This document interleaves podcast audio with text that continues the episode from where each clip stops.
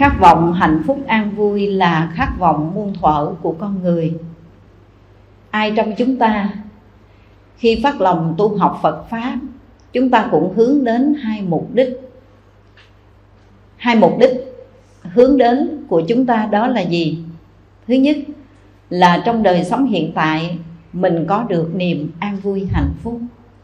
Và mục đích thứ hai là ngày mà chúng ta nhắm mắt xuôi tay, vẫy tay chào cuộc đời. Ra đi. Mình tự tại nhẹ nhàng, thanh thản, biết trước ngày giờ và tái sanh về cảnh giới lành. Đó là hai mục đích, hai giá trị cao quý mà tất cả những người tu học phật pháp đều mong muốn. Chẳng những như thế mà người ở thế gian họ cũng mơ ước mong cầu điều đó. Kính thưa quý vị, đối với đạo phật, chúng ta học phật nhiều năm nắm vững được lời dạy của đức phật. Đối với giáo lý của đạo phật đặt trên nền tảng của nhân quả, nếu quý phật tử chỉ mơ ước mong cầu suông mà không gieo trồng cái nhân, thì giống như người nấu cát mà mong muốn thành cơm, không bao giờ có được do đó, trong hiện tại cuộc sống, quý vị phải gieo trồng cái nhân thì mới có được cái quả. Và để cho cuộc sống hiện tại của mình được an vui. Sau khi nhắm mắt xuôi tay cũng tái sanh về cảnh giới lành, về tây phương cực lạc. Hôm nay, con xin mượn bài thơ sau đây để chia sẻ cùng với toàn thể quý phật tử chúng ta, và bài thơ đó gồm có 8 câu như sau. Đừng tức giận khi gặp điều ngang trái, Đừng tự cao khi gặt hái thành công. Đừng lạnh lùng như băng tuyết mùa đông Đừng luyến tiếc những gì không còn nữa. Người biết sống, cõi niết bàn mở cửa. Người biết tu, chuyển hóa sửa lỗi lầm. Niềm an vui xuất hiện chẳng xa xăm Chỉ ở tại nguồn tâm luôn tỉnh giác. Và với tám câu thơ ấy con xin mạng phép chia sẻ cùng toàn thể quý Phật tử nơi đạo tràng khóa tu niệm Phật tại chùa Vạn Hạnh chúng ta qua đề tài Người biết sống an lạc. Thưa quý vị, người biết sống để kiến tạo cho mình niềm an lạc hạnh phúc ngay trong hiện tại và cả tương lai được tóm tắt trong tám câu thơ con vừa nêu chúng ta cùng nhau theo dõi đừng liên tiếp những gì không còn nữa. Chắc chắn buổi học hôm nay chúng ta sẽ không bao giờ học và giải thích hết trọn vẹn ý nghĩa của tám câu thơ đó. Nhưng mà à, mình học tới đâu học rồi có gì kỳ sau mình học tiếp ha. Đừng tức giận khi gặp điều ngang trái thưa quý vị. Trong cuộc sống đời thường ai trong chúng ta cũng vậy. Không phải lúc nào cũng gặp những điều vừa ý vừa lòng, phải không? Có những sự việc xảy ra, chúng ta không vừa ý, không hài lòng chút xíu nào hết nhưng có bắt buộc hoàn cảnh nó chiều theo ý mình được không?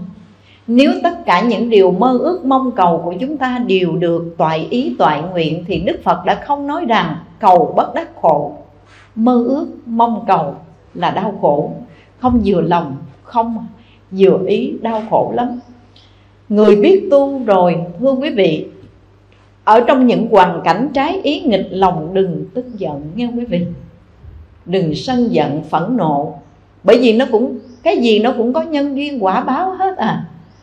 Chúng ta sống và tu học làm sao để đem lại cho mình niềm an lạc, hạnh phúc ngay trong hiện tại?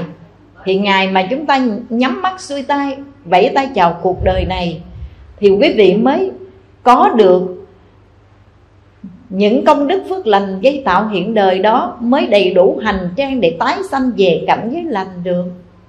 Hiện tại quý vị không kiến tạo được niềm an vui, hạnh phúc mà sống trong nỗi khổ niềm đau. Xin hư quý vị, cuộc sống này dù cho hiện hữu bao nhiêu người, bao nhiêu ngành nghề, ai cũng cực hết đó thấy không? Ai cũng có cực hết nhưng mà đừng để khổ, có cực, nhưng mà đừng để khổ nha. Người biết tu, dù thân của chúng ta có cực, gian nan trưng chuyên gặp nhiều thử thách, nhưng mà trong tâm luôn thanh tịnh, an lạc, không có khổ. Vì sao mà ta được như thế? Bởi vì ta tin sâu vào đạo lý nhân quả mà. Có cái gì mà không, có nhân mà tự nhiên có quả không? Quý vị không gieo giống thì làm sao gặt hái kết quả? Nếu không phải đó là cái nhân hiện đời, thì đó cũng là cái nhân quá khứ thôi. Vậy thì ở trong bất kỳ một hoàn cảnh nào, chúng ta nhẫn nại đi quý vị. Chỉ một chữ nhẫn thôi, ta vượt qua hết tất cả. Nhẫn là năng lực mạnh mẽ để giúp cho chúng ta đối diện trước mọi hoàn cảnh của cuộc đời, mà không để cho sự vui buồn, thương ghét đó nó tác động chi phối để rồi biến chúng ta trở thành nạn nhân của đau khổ. Người biết tu, thân tuy có cực, nhưng mà không có khổ. Có nhiều người nói gì nè, sao tôi khổ cả đời luôn? Thân, cực thôi, nhưng mà khổ là do mình. Không biết nghệ thuật sống, không biết cách sống. Người biết sống thì an lạc lắm quý huynh đệ và con kể cho quý phật tử đi nghe có một câu chuyện nhỏ thôi. Mà chúng ta lại biến mình trở thành tội nhân, nạn nhân của đau khổ. Và biến cảnh giới này trở thành cảnh giới địa ngục đó. Ai hỏi địa ngục ở đâu? Mình tưởng rằng địa ngục ở dưới lòng đất. Đây là một cái ngục tối tăm ở dưới lòng đất. Xin thưa quý vị chúng ta hãy nhìn ngay trong hiện tại trần gian này, có khi là cảnh giới địa ngục đó. Có một gia đình nọ ở tại bình phước, nhà nuôi rất nhiều gà, sát bên nhà cũng sớm giềng, cách nhau có một cái rào thôi. Bầy gà của cô buổi sáng vậy nè, gà mẹ dẫn gà con, đi kiếm ăn. Cái chui qua cái hàng rào cái bên, người ta rào bằng lưới b 40 vậy đó, mà gà gà mẹ quá không được. Cái gà con nhỏ nhỏ chút chút chút nó chui qua cái lưới b 40 cái nó qua bên cái giường nhà người ta, nó bới. Ba cái đám rau của người ta nó bới. Cái chủ nhà, lúc này là một cô gái thôi. Cô này cô thấy bầy gà hàng xóm một qua bới, quậy phá cái đám rau ở sân vườn nhà mình. Cổ mới xịt chó ra để con chó đó nó chụp, nó cắn mấy con gà con. Nó giật mấy con gà con. Cổ xịt chó ra rồi chó nó cắn mấy con gà con chạy, gà con chạy tán loạn hết trơn. Có một con gà chạy không kịp bị con chó giật chết tại chỗ. Giật chết xong rồi cũng chưa vừa nữa nha tức quá mà. Cái cô này cổ mới lấy con gà con của quăng qua trước cửa sân nhà ở bên đây trước cửa nhà người ta đó quăng cho mày biết tay mày nuôi gà và mày không chịu giữ để qua phá tao cho tao cho chó giật gà của mày. Cô thấy con gà mà bị chết đó, cô thấy qua trước nhà của người nuôi gà. Cái người nuôi gà ra thấy con gà của mình bị chó giật chết rồi. Cho nên chủ nhà bên kia còn quăng con gà xác của con gà trả lại bên mình. Cái cụ mới lấy miếng giấy cổ gói lại gói con gà lại trong miếng giấy cổ gói con gà, cổ viết hàng chữ.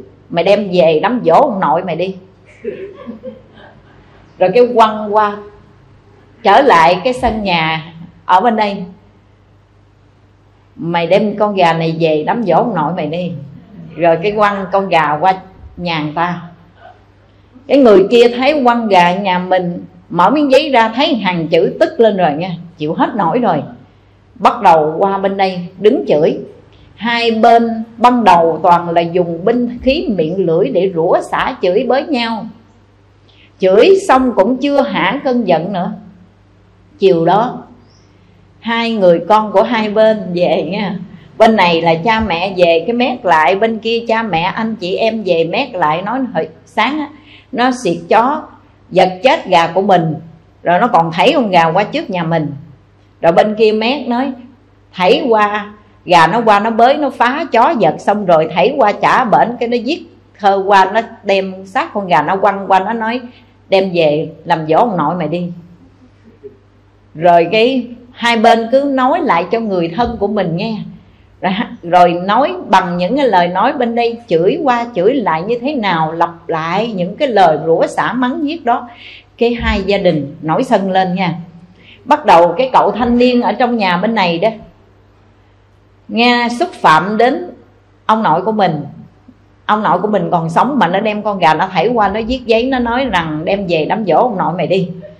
Cho nên cái người thanh niên đó mới bước qua nhà bên đây đứng chống nạnh hỏi, đứa nào đứa nào viết cái tờ giấy nói rằng lấy con gà đám dỗ ông nội tao, ngon, bước ra đây đi. Người thanh niên đó mới hung hăng đến trước cửa nhà người ta và nói như vậy. Ở trong nhà, cũng người con trai trong nhà thấy thằng bên này, nó qua nó làm hung, làm dữ, nó bắt nạt gia đình của mình, chịu không nổi. Ra ngoài sau, lấy cái phản mà người ta phát cỏ đó. Lấy cái phản ra chém một cái, chém mà cái người thanh niên này chạy không kịp, chém ngang cái lưng từ bên này qua tới bên kia. Đứt luôn, chém nát hết lá phổi luôn đưa vào bệnh viện cấp cứu thì chết, quý vị. Chết thì người kia làm sao? Có yên không? Từ một cái chuyện con gà có chút xíu thôi. Từ chuyện con gà qua bới đấm rau thôi mà làm ra chuyện lớn. Rồi từ một cái con gà bị con chó, người ta diệt giật nó chết. Vậy mà làm ra một cái chuyện lớn như thế này, không nhẫn nhịn được ở một hoàn cảnh trái ý nghịch lòng đưa đến cảnh giới địa ngục trần gian rồi đó. Gia đình bên này phẫn nộ, gia đình bên kia, con tôi bị bên kia giết chết rồi. Tìm cách trả thù nữa nha. Đánh hỏng lại cũng mướn xã hội đen chặn đường mà chém mà giết với nhau. Rồi bên kia thì bị con tôi gì? Bị chém chết giờ này chết rồi, còn bên kia là con tôi, giờ này đang bị ở tù, cũng vì xích mích với nhau, chuyện hai gia đình không có là cái gì hết, một cái chuyện nhỏ mà đưa đến như vậy. Cuối cùng rồi thì người chết, người ngồi tù chung thân. Có đáng không, thưa quý phật tử? Con nói một cái chuyện nhỏ trong xã hội, loài người thôi, cuộc sống đời thường thôi. Mà nếu chúng ta không nhẫn nại được ở trước mọi hoàn cảnh thì dễ dàng biến cảnh địa, trần gian này trở thành cảnh giới địa ngục đó quý vị. Sống trong sự phẫn nộ oán thù. Hai bên bây giờ nha nói gặp ở đâu là đánh nhau đó chém nhau đó mà sát nhà kế bên nhau. Cuối cùng rồi họ sống trong oán hận chịu không nổi. Ra vô gặp mặt mà chịu không nổi. Thì phải đành hai bên đều đành bán nhà đi hết luôn. Bên này cũng bán nhà đi, gọi người ta đến, để bán nhà đi, bên kia gọi người ta đến cũng bán nhà đi. Đi cho rồi, ở gần bên mà ra vô gặp mặt nhau, quán hù và họ còn thề đọc một câu, sống để dạ chết mang theo món hù này thì trước sau gì cũng phải trả. Dai nợ máu phải trả trả bằng nợ máu. Họ tuyên bố một câu như vậy rồi bên kia sống trong chuỗi ngày hồi hộp lo âu, mình không biết bị người ta đánh, người ta giết hồi nào. Nó mướn xã hội đen, nó đánh, nó giết mình. Ngày nào mình cũng không hay. Sống trong sự hồi hộp lo âu không? Tại sao? Chúng ta không sống với nhau bằng tình người, đối xử tốt đẹp với nhau đi quý vị. Thua thiệt một chút, có mất mát gì không? Đức phật đã từng dạy rằng, kẻ hơn thì thêm oán người thua, ăn ngủ chẳng có yên. Hơn thua cả hai đều buông bỏ đi, thì ta mới được an ổn ngủ đó quý vị. Nếu là một người phật tử, quý vị biết sống một đời sống đạo đức, phát huy trí tuệ, nhận chân được bản chất của cuộc đời rồi, có cái gì thật đâu quý vị? Thân này là do đất nước gió lửa cấu tạo hòa hợp mà hình thành. Nó là sự vay mượn của các duyên giả huyễn không có thật. Đừng chấp nó là ta, đừng chấp nó là của ta. Xả bỏ sự vọng chấp đó đi và luôn luôn sống với nhau bằng tình người, bằng sự yêu thương, bằng sự tha thứ. Vì chỉ có lòng từ bi mới hóa giải được hận thù mà thôi.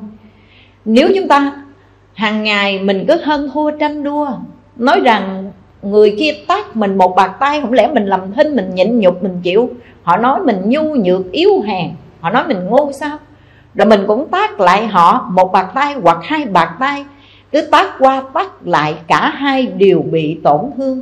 Cả hai đều đưa mình vào trong cảnh giới địa ngục, trần gian địa ngục của tâm thức, qua sự phẫn nộ, bức bách, ăn không ngon, ngủ không yên giấc vậy thì tại sao chúng ta không xả bỏ hết đi? Ai đối với ta như thế nào? Ta vẫn đem cái tâm chân thành, thanh tịnh, bình đẳng đối xử tốt đẹp với họ. Vì ta tin rằng mỗi ác nghiệp ta gây tạo đây là một tờ giấy nợ trả hiện đời hoặc ở mai sau. Vay bao thì trả cũng bao, xưa nay nhân quả luật nào nể ai đâu quý vị. Nhân quả không buông tha bất cứ một người nào. Ai đối với ta như thế nào đó ta cứ để nhân quả là một vị thẩm phán, là một vị quan tòa xét xử rất công bằng. Chỉ quý vị xả cái tâm chấp trước là quý vị hạnh phúc, an vui rồi đó.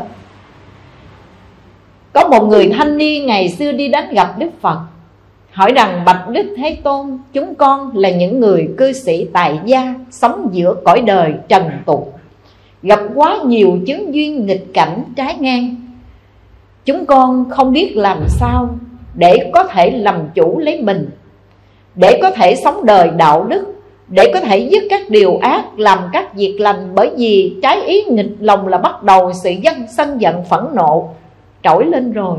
Xin thế tôn chỉ dạy cho chúng con phương cách làm thế nào để chuyển hóa những thứ phiền não khổ đau trong cuộc đời. Quý vị biết đức phật trả lời sao không? Buông xả đi người khác đến nói những phiền muộn khổ đau trong gia đình của mình, những nghịch cảnh trớ trêu làm cho đời sống của mình bất hạnh, điên đảo.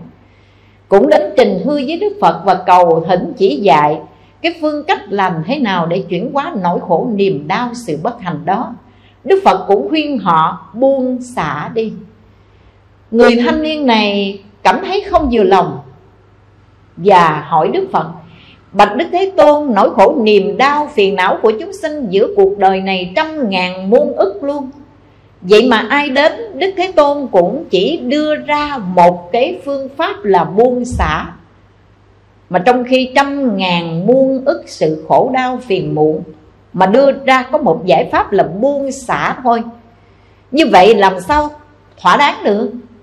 Làm sao để có thể thỏa đáng đáp ứng lại Yêu cầu quá giải những nỗi khổ niềm đau của chúng sinh quá nhiều mà. Bây giờ, phương án chỉ có một thôi, Đó là buông xả sao được? Đức Thế Tôn mới hỏi, Bình thường, trong đêm con ngủ, con có khi nào nằm mộng không? Người thanh niên trả lời, Bạch Đức Thế Tôn Tôn có. Một đêm có khi nằm mộng nhiều lắm, Mộng thấy rất là nhiều.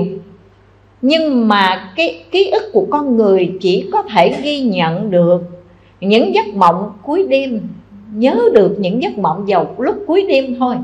Còn ở giữa đêm hoặc là đầu đêm Nằm mộng thức dậy không có nhớ. Ký ức của con người không nhớ được. Chỉ nhớ được những cái giấc mộng vào lúc cuối đêm thôi. Cái nào ấn tượng thì mình nhớ thôi. Đức thế, thế tôn mới hỏi người thanh niên đó vậy thì đêm nào con cũng có nằm mộng? Giấc mộng có giống nhau không? Người thanh niên đáp bạch đức thế tôn giấc mộng khác nhau đâu, có cái nào giống nhau đâu. Phật mới hỏi vậy chứ, muốn thoát khỏi kết thúc cái giấc mộng, muốn thoát khỏi cơn mộng thì con làm gì? Người thanh niên trả lời, muốn kết thúc giấc mộng, muốn thoát khỏi cơn mộng đó, chỉ cần giật mình thức giấc. Thấy không? Giật mình thức giấc là kết thúc giấc mộng. Dù cho mộng đẹp hay là ác mộng đi nữa, giật mình thức giấc rồi thì cái đó là mộng mà, nó đâu có thật. Tỉnh rồi thì không còn thấy vui sướng hay đau khổ nữa, là bởi vì đó cũng chỉ là giấc mộng mà thôi. Đức phật, ngài nói rằng cũng thế. Giấc mộng của con người có trăm ngàn muôn ức giấc mộng khác nhau, nhưng chỉ cần thức dậy thôi, tỉnh thức thôi là chấm dứt cơn mộng. Thì cũng vậy, nỗi đau khổ của con người trăm ngàn muôn ức vô lượng thứ phiền não khổ đau. Chỉ khi nào con người tỉnh thức giác ngộ buông xả là hết khổ. Phải không quý vị? Nhưng do gì chúng ta không tỉnh thức, không giác ngộ, không buông xả được? Tại sao chúng ta không buông xả được? Bởi vì mình cho nó là thật mình không biết đó là mộng, mà mình cho nó là thật sống trong mộng mà không biết đó là giấc mộng. Chấp nó là thật không buông xả ra được. Vì vậy mà có một số người đối trước hoàn cảnh trái ngang bất hạnh đó. Họ tuyên bố một câu, Tôi sống, tôi để dạ tôi chết, tôi mang theo, Chứ tôi không bao giờ quên được người đó đối xử với tôi tệ bạc quá. Thưa quý Phật tử, Mang kiểu đó lợi ích gì? Mang để đưa vào trong địa ngục hả? Lòng sân giận phẫn nộ oán thù đó nó đưa mình vào trong ngoại cảnh giới địa ngục. Nó là ngọn lửa thiêu hủy chúng ta đó. Lửa sân giận là lửa địa ngục đó quý vị ơi. Có vui sướng gì không? Đâu mình ngồi mình suy nghĩ tư duy lại coi. Lúc mà mình buồn, mình giận ai đó nha. Có vui sướng gì không? Hay là chúng ta đưa mình vào trong cảnh giới địa ngục rồi đó? Ăn không vô, ngủ không được, phải không quý vị? Ăn không vô, ngủ không được, đừng nói là ăn ngon giấc nuốt không vô mà. Thì sao gọi là ngon được? Còn ngủ không được, chứ đừng nói là ngủ không ăn giấc, ngủ không được luôn, lăn lộn trên giường như thế này. Mình ở trong cảnh giới địa ngục rồi đó, cái đó gọi là địa ngục trần gian đó quý vị.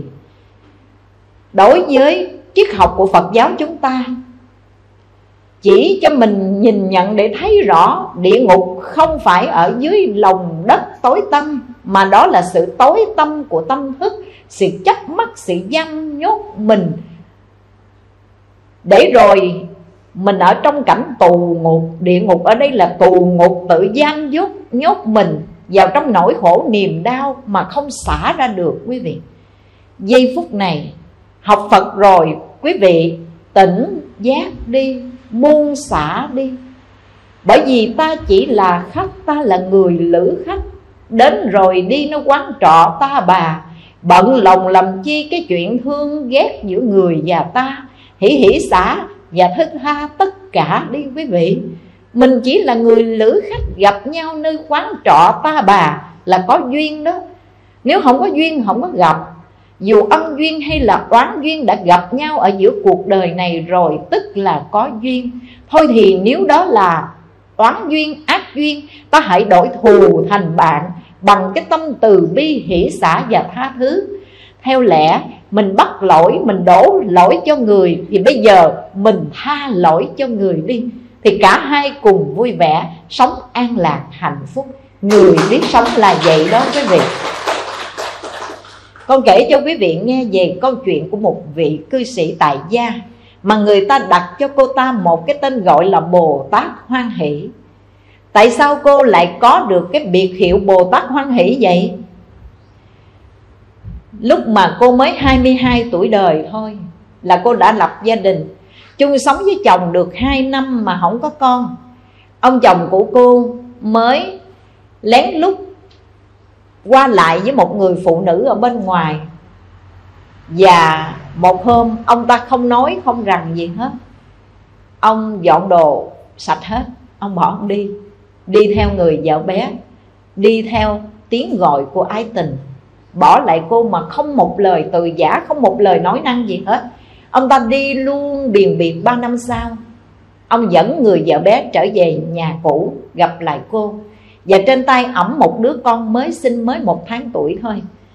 Ông mới bước vô, Ông mới nói, Thôi, tôi với bà có duyên, Có nợ nhiêu đó gặp nhau hai năm. Nợ với nhau, Nợ vợ chồng chỉ có hai năm thôi.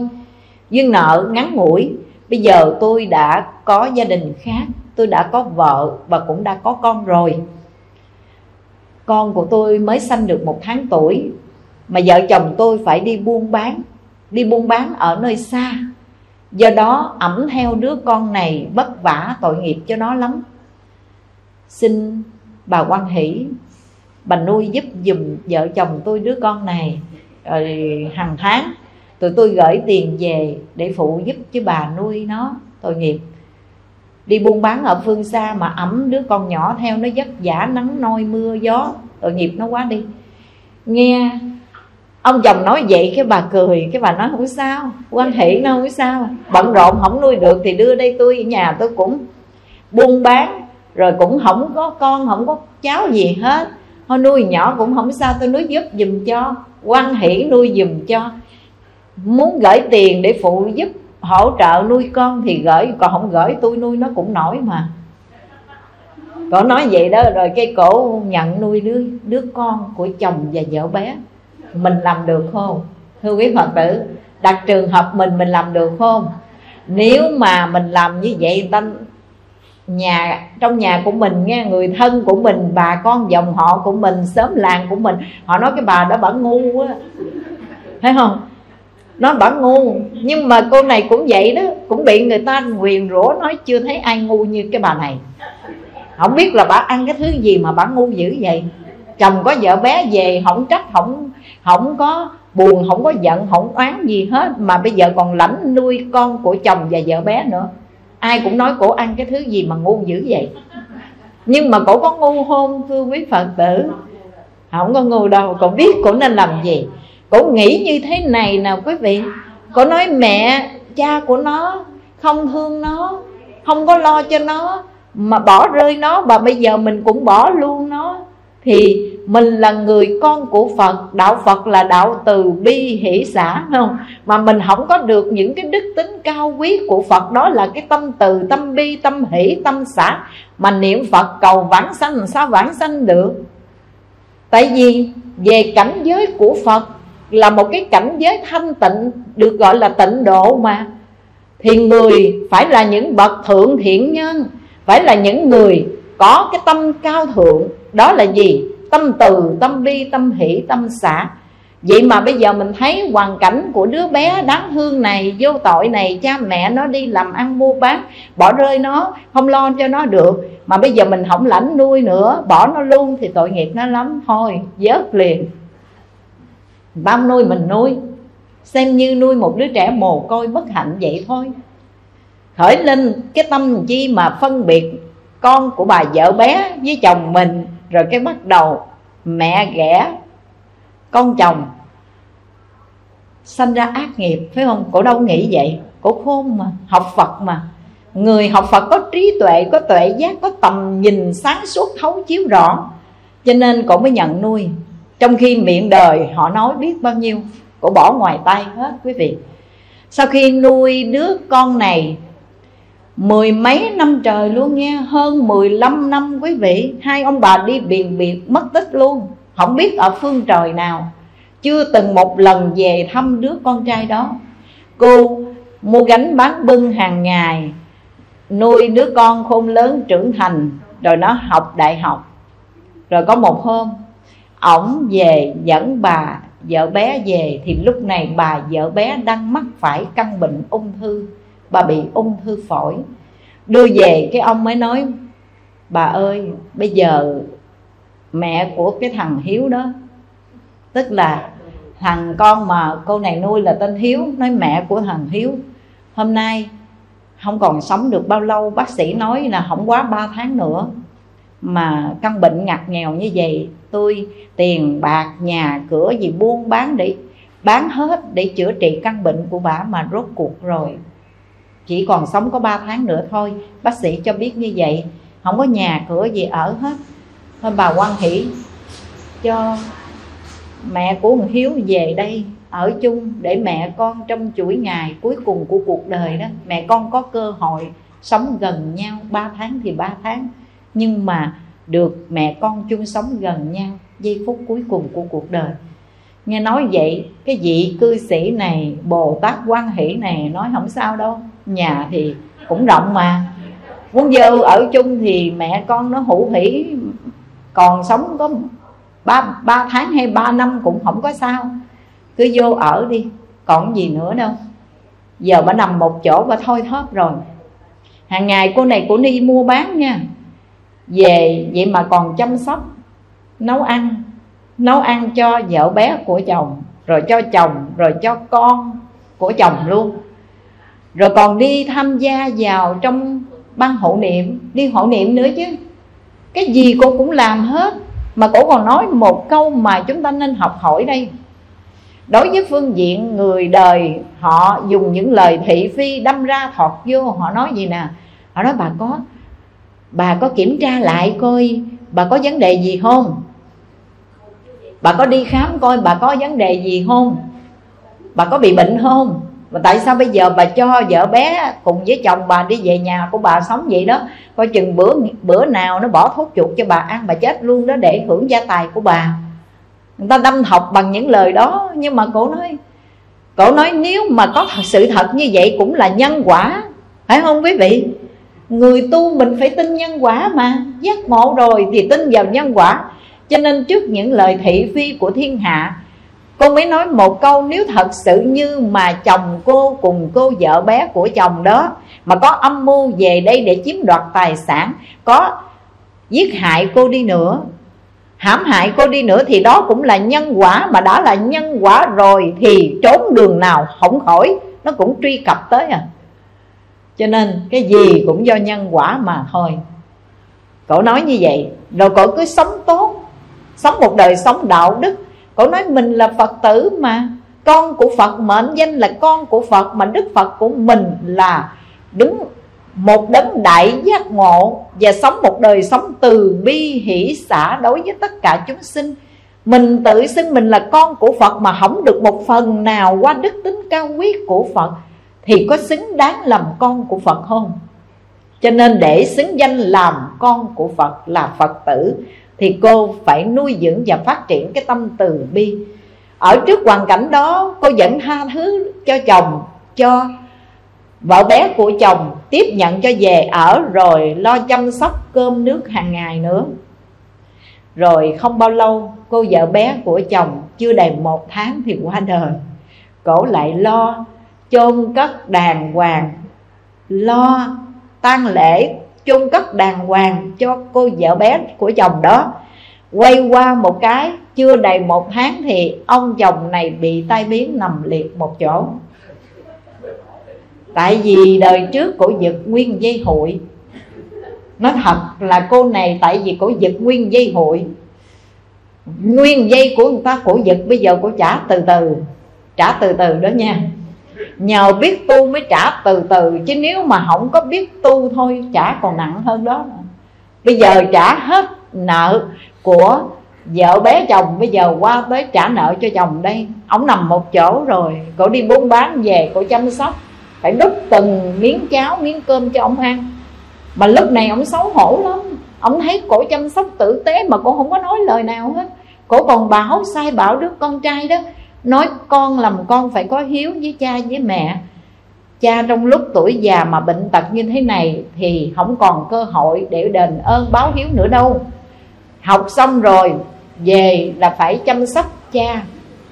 Dạy con vậy đó, chứ không phải dạy con, ba mày bỏ mày từ lúc nhỏ, mày phải quán mày hận ba mày nghe. Không có dạy vậy mà làm con phải có hiếu thảo với cha mẹ. Và đây là cơ hội tốt đó bỏ qua mất cơ hội này không còn cái cơ hội để báo hiếu, báo ân được đâu. Dù không nuôi một ngày nào đi nữa, nhưng mà cũng có được cái công sanh thành thấy không quý vị? Nếu không có cha, có mẹ, sao có mình? Không nuôi đi nữa, nhưng mà cũng có cái công sanh thành dù không có cái công dưỡng dục. Bà dạy con bà vậy đó.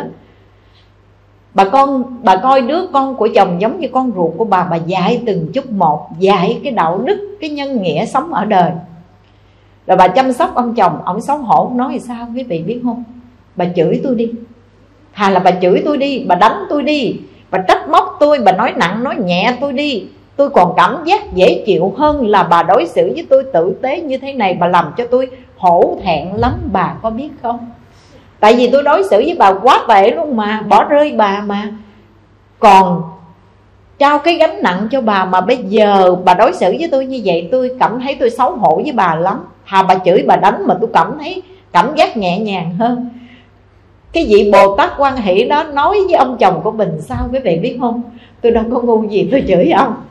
Tôi đâu có ngu gì để tôi vay nợ thêm. Tôi biết đó là nợ mà. Đâu phải tự nhiên thiếu gì người, thiếu gì người, tại sao không gặp mà gặp ông, phải không? Mà gặp ông rồi, tức là có duyên và có nợ mà đã có duyên, có nợ, thì mình vui vẻ mà mình trả đi. Trả cho xong món nợ trong cuốn sổ nợ đời. Khi trả hết nợ thì đóng vô trong cái mộc, cái kịch, một cái mộc đỏ đã thanh toán vậy thôi. Tức là đã thanh toán, đã trả xong món nợ rồi. Vui vẻ. Để đường ai nấy đi. Còn bây giờ chưa hết nợ, thì mình vui vẻ mình trả. Giả lại, tôi không cầu gì hết. Tôi sống, tôi tôi đối xử với mọi người tốt đẹp được thì huống chi, dù một ngày cũng là nghĩa vợ tình chồng. Dù ông không có thương tôi đi nữa, nhưng mà một ngày cũng là tình nghĩa vợ chồng. Người ta tôi không có biết người đó như thế nào, mà nghe người ta khổ tôi còn giúp đỡ được mà huống chi ông. Rồi cổ đối xử rất là tốt luôn. Ông chồng ông coi, cái người vợ này giống như là quán thế âm bồ tát vậy đó. Bà vợ nói cái gì lúc này ông chồng cũng nghe, bà vợ mới nói, tôi nói thật với ông nha, mấy chục năm ở giữa cuộc đời này mình tạo nhiều nghiệp xấu ác lắm rồi, ông ơi. Bây giờ, trong lúc tuổi già, ráng mà lo tu tỉnh lại. Ăn chay, niệm phật, sám hối, đừng gây tạo thêm những lỗi lầm xấu ác nữa. Nếu không, chính mình là người để hoàn toàn chịu trách nhiệm với những hành vi tạo tác của mình đó bà vợ khuyên ông chồng ăn chay, niệm phật, cái ông ăn chay cũng niệm phật luôn nha. Cái ngày cuối cùng mà ông chồng, ông nằm một chỗ như vậy, ba năm, cổ nuôi sau không là ba năm trời như vậy. Ngày cuối cùng mà ông nhắm mắt, chia tay, rời bỏ cõi đời này, là ngày đó cổ ngồi kế bên mời cái ban hộ niệm đến để hộ niệm trợ duyên cho ông. Vậy mà cái ông này cũng có phước nha. Ông có phước ở chỗ nào, quý vị biết không? Vợ ngồi kế bên nhắc nhở niệm phật kêu xả buông tất cả đem tâm thành kính sám hối tội nghiệp của mình, nhất tâm niệm phật vạn duyên buông. Ông nhiếp tâm, ông chấp tay ngay trước ngực của mình. Ông niệm phật và ban hộ niệm đến hỗ trợ cho ông giữ được chánh niệm trong giờ phút cuối cùng. Quý vị biết không? Miệng của ông vừa a di đà phật là ông xuôi hai cái tay xuống một cái là nhắm mắt trong câu chánh niệm, trong câu niệm phật, trong chánh niệm như vậy đó. Cái ông này không có thứ tin chắc rằng không phải tự nhiên, ngẫu nhiên mà ông được việc cái phước duyên như vậy đâu. Cái ông này nhiều đời, nhiều kiếp, ông cũng đã có tu đó. Ông có tu rồi. Nhưng mà ông tu chưa tới đâu, bây giờ quay trở lại ông quên mất. Rồi cái duyên đó gặp đủ duyên mới có được cái quả như vậy, phải không quý vị? Giờ phút cuối cùng mà bệnh tật hoành hành mà ông nằm trên giường bệnh, ông giữ được chánh niệm, trút hơi thở cuối cùng ra đi trong câu hồng danh a di đà phật. Nhiêu đó là thấy ông ta ngon lành rồi. Nhiều người không biết hỏi sao mà cả đời quậy vậy đó, mà cuối cùng lại được phước quá vậy. Người ta có gieo cái nhân nhiều đời nhiều kiếp rồi, quý vị ơi rồi giờ đủ duyên mới trổ thành quả, chứ không phải ngẫu nhiên, tự nhiên đâu nha. Rồi quay đến đứa con trai. Đứa con trai của cổ tốt nghiệp ra trường, quý vị biết không? Đậu cao, lắm thủ, khoa luôn mà. Mới vừa tốt nghiệp xong là người ta đã mời vào công ty để làm, có chức, có vụ rồi, tại vì có tài. Ngày mà con trai của cô đi du học xong nha, trở về mà lãnh cái bằng tốt nghiệp lãnh cái bằng tốt nghiệp đó, thưa quý vị. Mời cha, mời mẹ mình á, là đi qua, mua vé cho mẹ qua để mẹ chứng minh cho mình trong cái ngày tốt nghiệp ra trường đó. Cổ nói, thôi, tiền nhiều lắm, đi tiền tốn tiền tốn bạc, mua vé máy bay nhiều lắm, thôi đi. Để cái tiền đó của làm từ thiện giúp đỡ những người nghèo khổ. Cổ nói vậy đó miễn con tốt là được rồi. Miễn con học tốt, kết quả tốt, đó là món quà mà con đã tặng cho mẹ rồi. Cái cậu con trai của cổ chỉ là một đứa con nuôi thôi quý vị. Mà khi trở về đó, khi trở về, có việc làm ổn định công ty, người ta mời, có danh, có phận, có tạo dựng được sự nghiệp nha. Về mới quỳ đánh lễ mẹ mình. Cái cổ mới nói một câu, đứa con trai nó nói trước, nó nói vậy nè. Mẹ ơi ngày hôm nay mà con có được công danh sự nghiệp này, đó là do ân đức của mẹ đã ban tặng cho con. Mẹ nhận nơi đây, con lại mẹ ba lại để gọi là bày tỏ lòng biết ơn. Cái cậu mới nói, thôi, khỏi khỏi lại mẹ. Mà con muốn lại, con nhớ ơn, con muốn lại để đền ơn. Con đến ngay trước bàn phật, con lại phật đi. Vì phật đã dạy cho mẹ phải sống như thế đó dạy cho mẹ phải làm như vậy đó. Nếu con biết ơn, mang ơn, thì đảnh lễ phật. Vì phật là bậc đạo sư, là bậc thầy đã hướng dẫn cho mẹ, dạy cho mẹ phải sống như thế. Cái đứa con bước đến ngay bàn phật, chắp tay ngay bàn phật. Lúc này, người con xúc động đến độ đến ngay bàn phật, chắp tay lại phật ba lại dần nguyện rằng, con xin suốt đời quy y phật. Bậc giác ngộ hoàn toàn đã là người, là bậc đạo sư hướng dẫn chỉ đường cho con người sống đời tỉnh thức. Cậu ta lại một lại thứ hai, con nguyện xin suốt đời quy y pháp. Bởi vì những phương pháp mà đức phật chỉ dạy là con đường giải thoát an vui, đưa chúng sinh đến con đường giải thoát an vui.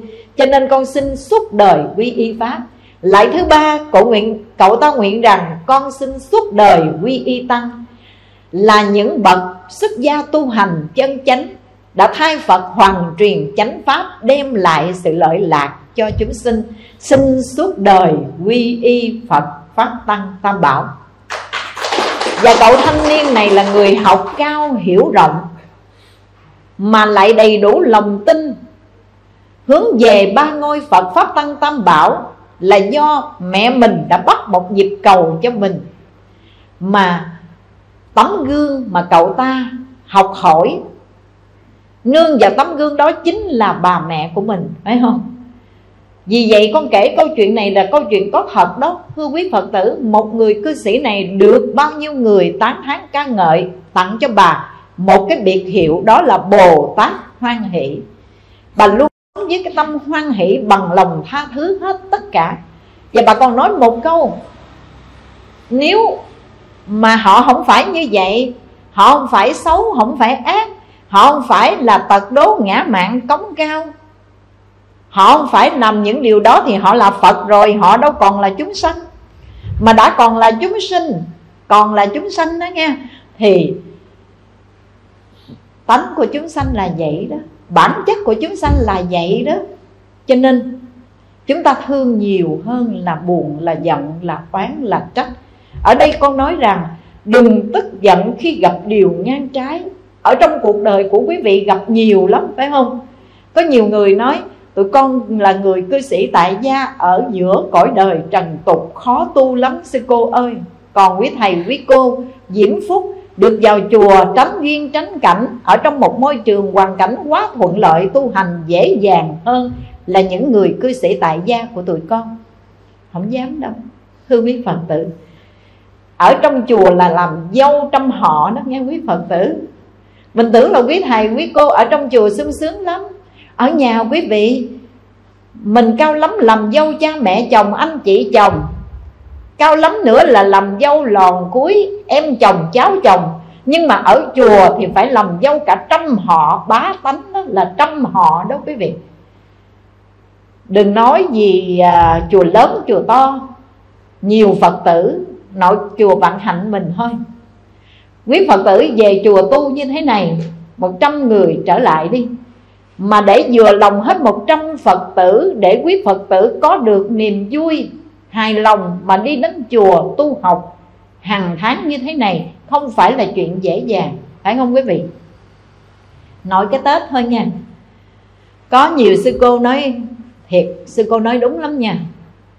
Ở chùa làm dâu trong họ đúng sư cô đó kể nói tết đó phật tử đem à, đèn đem trái cây đem đèn đèn đến để cúng dường. Vào dịp tết thì chùa tụng kinh dược sư lập đàn dược sư cái nhiều phật tử đem đèn đến cúng dường lắm.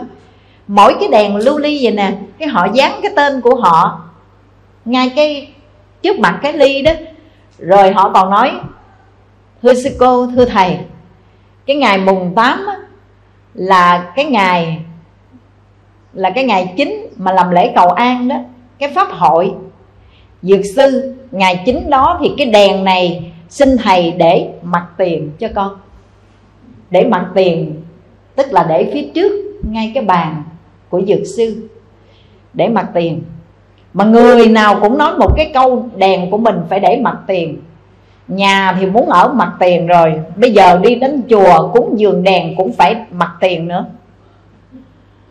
người nào cũng nói vậy hết không lẽ? Cái bàn phật có nhiêu đó mà phật tử đem đến chùa, đèn cúng phật như vậy, cái nào cũng để mặt tiền hết thì cái nào ở hậu đây? Ở mặt hậu đây, phải không? Thì cũng phải có cái trước, cái sau. Thầy nói theo cái quy luật, sư cô nói vậy nè, theo cái quy luật nha. Thì cái đèn ta cúng mà cái đèn nào mà nó lớn hơn, nó vừa nó lớn hơn nó đẹp hơn thì tụi con để mặt tiền. Vậy mà họ đến họ nói gì nè. Họ nói, thôi, con biết rồi. Cái đèn này là cái đèn của đại gia. Họ nói vậy đó. Họ móc cho một cái câu. Móc họng bằng câu là con biết rồi. Cái đèn này là cái đèn của đại gia, cho nên mới được mặt tiền. Còn tuổi con tiểu gia phải ở mặt hậu. Họ nói vậy đó thôi, họ nói sao nói. Thì mình làm dâu trong họ mà. Bây giờ mình có phân buôn mình giải thích đi nữa, thì họ cũng không tin, họ không nghe đâu. Sư cô nói, thôi, mình làm thinh, nói quý phật tử muốn nghĩ sao nghĩ. Còn sư cô ở chùa là làm dâu trong họ đó, không biết làm sao mà vừa lòng, ai cũng muốn mặc tiền hết thì ai mặc hậu đây. Thôi, cái nào lớn thì sư cô để phía trước, để chân lên cho nó đẹp, đốt lên cho nó sáng. Còn cái nào nhỏ hơn thì mình để sắp ở phía sau mà quý phật tử không vui lòng thì bây giờ sư cô biết làm sao đây? Trong cái buổi tụng kinh cái pháp hội dược sư đó, vị cư sĩ nào mà cái đèn mà để mặt hậu đó là ngồi chầm dầm một đống vậy nè. Xin hỏi quý phật tử an được không? Đi cầu an mà bất an rồi, phải không? Đi cầu an đó mà bây giờ bất an rồi, ngồi đó phiền não, cái mặt chầm dầm không thèm nói gì hết tụng xong một thời kinh là ra dọt xe đi về. Mời ở lại, ăn bữa cơm, uống ly nước cũng thôi, dẹp. Vậy là đi chùa, không có an, mà đi chùa lại bất an đau khổ. Có lợi ích không quý vị? Người biết sống thì phải sống một đời sống an lạc. Mà muốn an lạc thì đừng có chấp đâu phải mặt tiền phật mới thấy mà mặt hậu phật không thấy. Phải không? Đâu phải mình cúng mà đồ của mình cúng để mặt tiền ở trước phật phật mới thấy. Còn để mặt hậu phía sau, phật không thấy đâu. Nếu như vậy thì phật nhãn mà, vị phật mà mình tôn trọng cung kính đó, con mắt của ngài nhìn thấy một cách toàn vẹn hết nè không phải chỉ thấy ở mặt tiền mà không thấy mặt hậu đâu quý vị. Mình khởi lên một cái tâm niệm gì là ngài đã thấy, ngài đã biết rồi. Không cần phải chưng ở mặt tiền đâu mặt hậu cũng được mà. Rồi cái giận giận cái từ đó không đi gì không đi tới chùa nữa. Có không quý phật tử? Có những trường hợp này, mình tu mà không có kết quả rồi đó. Nếu quý vị tu mà không đạt được hai giá trị mà hồi nãy con nói đó, giá trị thứ nhất là niềm hạnh phúc an vui ngay trong cuộc sống hiện tại. Tu mà không có an lạc, không có hạnh phúc là sai rồi không có kết quả rồi. Chỉnh đốn lại cái pháp tu của mình đi quý vị. Tu là phải có an lạc, phải có hạnh phúc. Và nếu quý vị không đạt được cái giá trị đích thực thứ hai, đó là ngày chúng ta vẫy tay vào cuộc đời, nhắm mắt ra đi đó. Là ngày đó mình tự tại nhẹ nhàng mà ra đi và tái sanh về cảnh giới lành. Đó là cái giá trị cao quý, mục đích mà người tu học Phật pháp phải đạt đến. Mà nếu hiện tại mình không có an lạc, bất an rồi đây, phiền não rồi đây, cái gì cũng chấp hết cái gì cũng buồn, cái gì cũng giận, tối ngày mình cứ đi hốt rác như vậy hoài, hốt rác nhà người ta đổ vào nhà mình. Bao nhiêu việc gì cứ hốt vô hốt vô, quý vị nghĩ coi mệt không? Mệt lắm đó quý phật tử. Nhà nào mà không có rác, phải không? Nội mà cái tay của quý vị thôi. Lỡ mà mình bóc trúng cái gì nha. Mà nó nghe mùi tanh, nó nghe mùi hôi, nó nghe mùi khó chịu, nó bị, thấy nó bị bẩn, bị dơ, là phải lật đật, lẹ làng rửa cái tay cho thật sạch. Rửa bằng xà phòng, rửa rồi còn tẩy, rửa thật sạch rồi còn ngửi coi. Ngửi lại coi nó có tanh, nó có hôi không? Nhìn lại coi nó còn bẩn, còn dơ không? Còn cái tâm của mình, nó bị cấu nhiễm rồi quá nhiều phiền não làm cho nó bị ô uế rồi. Trần cấu quá nhiều rồi sao mình không tẩy rửa cái tâm của mình đi quý vị? Người biết tu là phải tẩy rửa nó. Cái thân thôi một chút dơ ta chịu không nổi. Tâm mình ngày nào cũng bị cấu bẩn bởi các thứ phiền não tham lam, dục vọng, sân giận. Thì con xin thưa Người đó đang đưa mình vào trong cảnh giới địa ngục đó. Nếu đó là lòng sân giận tác động chi phối mình Thì mình ở trong cảnh giới địa ngục.